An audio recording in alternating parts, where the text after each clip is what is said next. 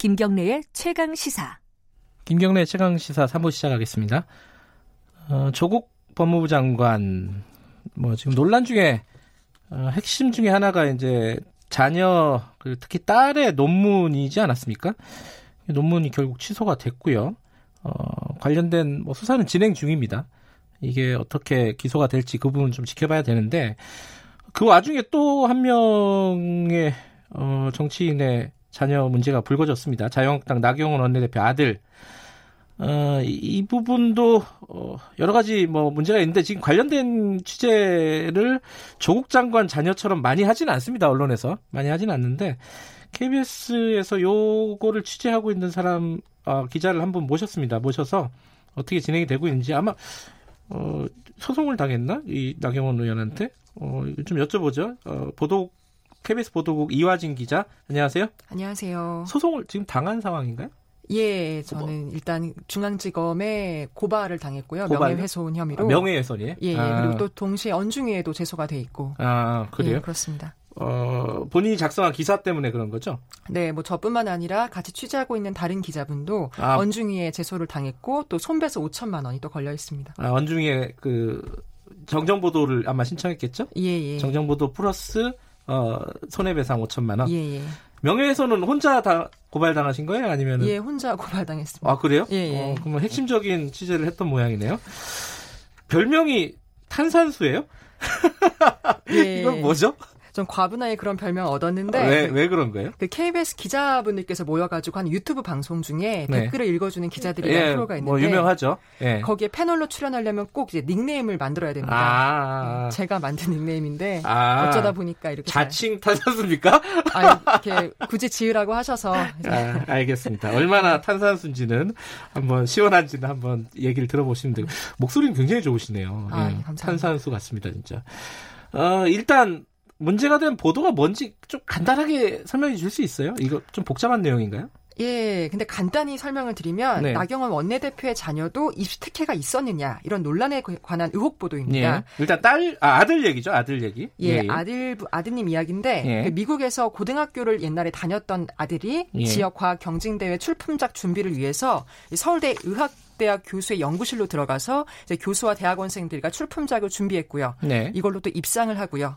또 이 연구 결과로 이제 국제학술대회 포스터 연구 1저자로도 이름을 올렸습니다. 네. 또 이 과정에서 나경원 원내대표가 자신과 평소 친분이 있었던 서울대 윤영진 교수에게 직접 이 연구 지도와 연구실 빌리는 것을 부탁했다는 것으로 인정한 바가 있고요. 네. 또 뒤에서도 말씀드리겠지만 이 아드님이 또 사저자의 이름을 올린 또 다른 연구가 있습니다. 네. 이 연구에는 또 기여도가 없었다는 정황도 저희가 취재가 되었었고요. 음. 결국에는 보통 입시생들이 가질 수 없는 특혜에 관한 보도였습니다. 그 사저자에 올라간 연구도 윤영진 교수가 관련돼 있는 건가요? 예, 예. 아, 윤영진 교수하고 나경원 대표는 원내대표는 친구인가요?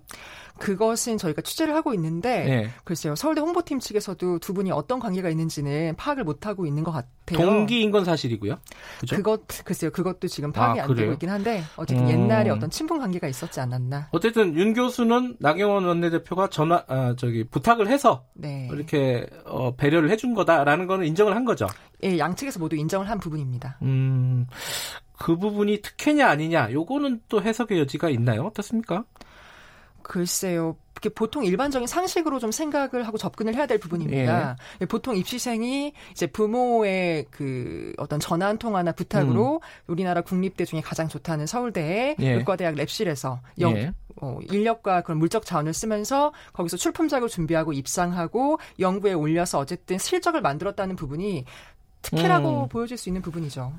이게 그 연구실 자원은 교수의 개인의 것이 아니죠. 그렇죠. 그렇죠? 등록금이나 세금이나 이런 걸로 마련된 어, 자원이라고 볼 수 있고.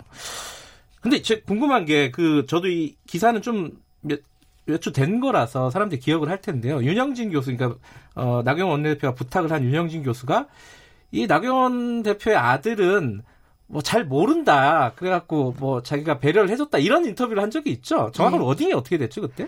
정확한 wording이 예. 어 아들이 직접 그 연구 실험에 참여한 것은 맞다. 네. 애초에 연구 자체가 심박출량, 그러니까 예. 사람이 네. 뿜어내는 그 심장의 피를 예. 1분 동안 어떻게 효율적이고 간략하게 이제 이걸 뽑아낼 수 있느냐에 대한 연구인데 네. 이 아들은 본인의 몸에 센서를 달고 직접 연구를 했습니다. 음흠. 근데 문제는 요 아이디어를 교수가 제공해 주었다. 음. 그리고 저희가 자문받았던 다른 교수님의 말씀에서도 이것은 고등학생이 생각할 만한 부분이 아니다. 네. 왜냐하면 해당 과학 입상 경, 그 과학 경진 대회 입상자 리스트를 보면 정말 고등학생이 관심을 가질 수 있는 이슈 이슈.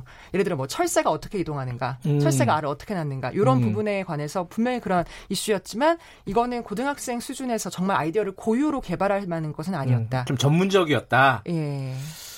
그, 근데 어쨌든 그러면 거기 일저자로 올라간 거잖아요. 그게 이제 뭐 논문은 아니고 포스터라고 하는데 그거는 뭐 많이들 들어보셨을 테니까 일저자에 올린 거는 교수의 어떤 배려, 특혜 뭐 이런 거라고 해석할 수 있는 여지가 있나요? 일단 일저자나 이저자 어쨌든 저자로 이름을 올려서 기여도를 측정하는 부분은 교수의 재량입니다. 뭐 사실상 이 부분에 대해서는 연구윤리 부분에서는 뭐 큰 문제는 없다고 판단을 하는데 문제는 그 전후의 문제인데요. 네. 그 연구에 어쨌든 교수와 연구진이 포함이 되어 있었고 네. 또이 아이는 또 한국에 있는 고등학생이 아니라 외국에 있는 고등학생이었고 소개로 들어갔으며 이걸로 또 입상을 했고 또 연구에 이름을 올렸기 때문에 그 특혜성에 대해서는 뭐 여, 음, 논란의 여지는 없는 것 같습니다. 근데 문제는 조국 장관 때도 마찬가지인데 이 연구가 연구 결과나 아니면 수상 경력이 이분은 아들은 예일대를 갔잖아요. 그 입학 사정에 어 뭐랄까 제출이 되고 영향을 미쳤느냐 요 부분이 핵심 중에 하나일 텐데 요건 취재가 됐습니까?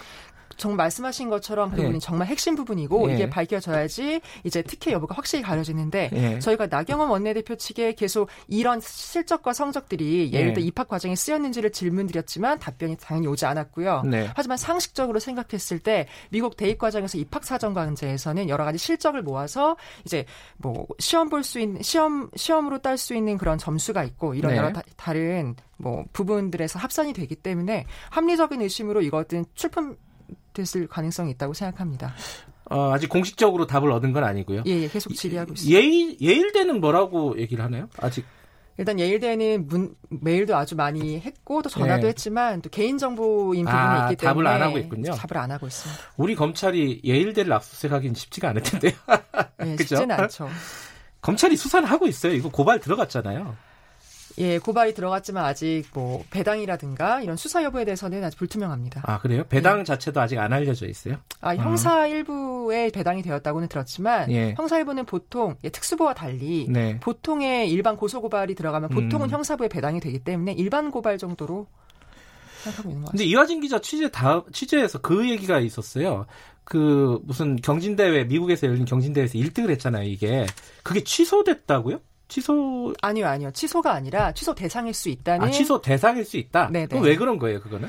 어 일단은 좀 이건 IRB에 관련된 문제인데 IRB가 뭡니까? 일단 인간을 대상으로 하는 여러 가지 임상 실험에 관해서 실험을 진행할 때는 음. 그 뭐 해당 연구기관 안에 있는 IRB라는 심의 기구에서 심의가 이루어져야 하는 부분입니다. 그래요? 예. 네, 일단 기본적인 요건은 이제 모든 실험은 여기에서 이제 심의를 거쳐서 통과를 해야지 진행을 하는데 네. 일단 윤영진 교수는 이게 뭐 어떤 위험이나 이런 부분이 있는 실험이 아니기 때문에 본인은 이건 필요 없다고 판단을 했다라고 네. 하셔서 일단 했, 지만 최근에 이제 보도가 나가게 되면서 서울대병원에서는 아 이거는 심의가 필요한 연구였다. 아 서울대병원에서는요? 네, 답변이 왔고 그래서 그래서 네. 보통 이렇게 되면 이제 교수가 미준수 보고서를 서울대 심의 IRB에다 제출을 하고 이제 네. 심을 또 진행을 해야 됩니다. 근데 이 부분에 있어서 이제 뭐 나경원 원내대표 측은 네. 어 이제 세부 규정에서 이 아들의 그런 연구 부분이 좀 예외에 해당될 수 있는 규정이 있는지 경진대 측이 좀 따져봐야 된다 이렇게, 음. 이렇게 해서 논, 논란이 좀 되고 있습니다. 아직은 결정된 건 아니고요. 예, 예. 예. 지금부터가 이제 진짜 질문인데 사실 이제 지금까지는 개요잖아요. 어, 이 보도가 조국 정국에 대한 물타기다. 어, 그렇게 비판을 하는 쪽이 분명히 있을 겁니다. 그런 얘기 많이 들어보셨죠?